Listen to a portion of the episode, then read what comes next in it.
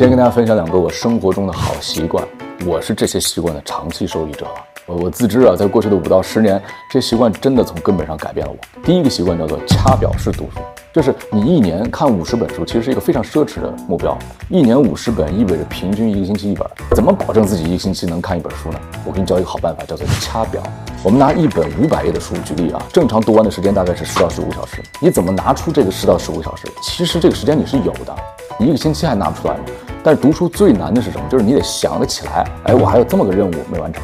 所有的碎片化时间，高铁、机场约的客户，提前到20分钟在楼下，你都可以轻易的翻开一本书，因为你主动的给自己 set 了一个程序，进入一种游戏。这种游戏机制的兴奋会对冲掉你的懒惰。你比如说啊，拿这本书为例，对吧？这是我最近在看的一本书，现在这本书应该是看到了第195页。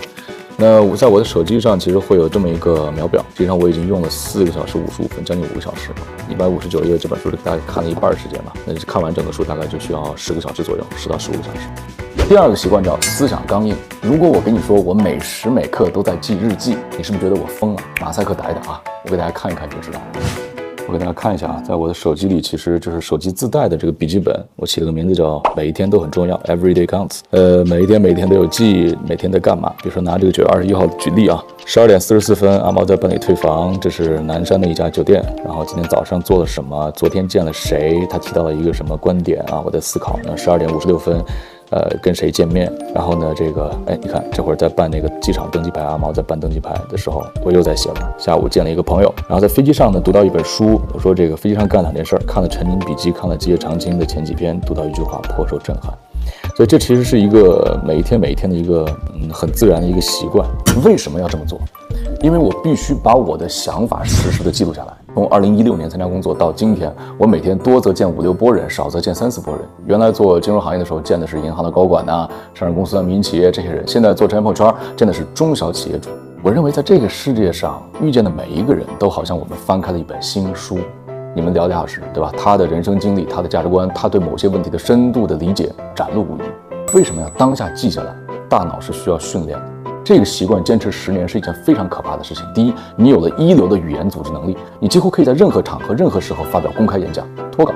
第二，你相当于自己给自己做了一本杂志或报纸。当你某一天对某一件事儿、某一个问题需要一个系统性的思考和解释，你可以倒回去之前很多的思想碎片和思想的这个切片，它会节省你很多的时间。直接把你拉到当时思考的那一层，让你最快速度的接近答案。第3个习惯叫做听得多，说得少。你知道访谈最核心的东西是什么吗？是听啊！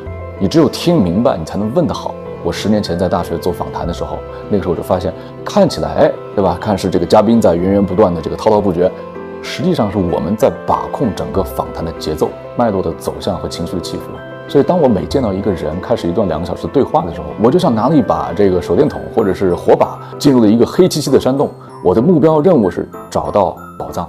所以少说多听，这个习惯培养我们啊，永远脑子要走在嘴前面。脑子走在嘴前面的人会怎么样呢？惜字如金，很少祸从口出。所以何其幸运啊，在合适的时间我有了一件合适自己去做的事儿，而且这件事情完完全全有干大的机会，有近在眼前的商业价值。其实要说初心，我刚才讲那3个习惯坚持5到10年，我认为这个就是初心。初心并不是创业啊、开公司才开始，合格的创业者生来就应该是为某一个事儿而生的。初心是冥冥之中已经融入到他的生活方式、他生命的每一天。因为有了一些梦想量化到细节的习惯，使这个人他变得和别人不一样。希望对你有启发。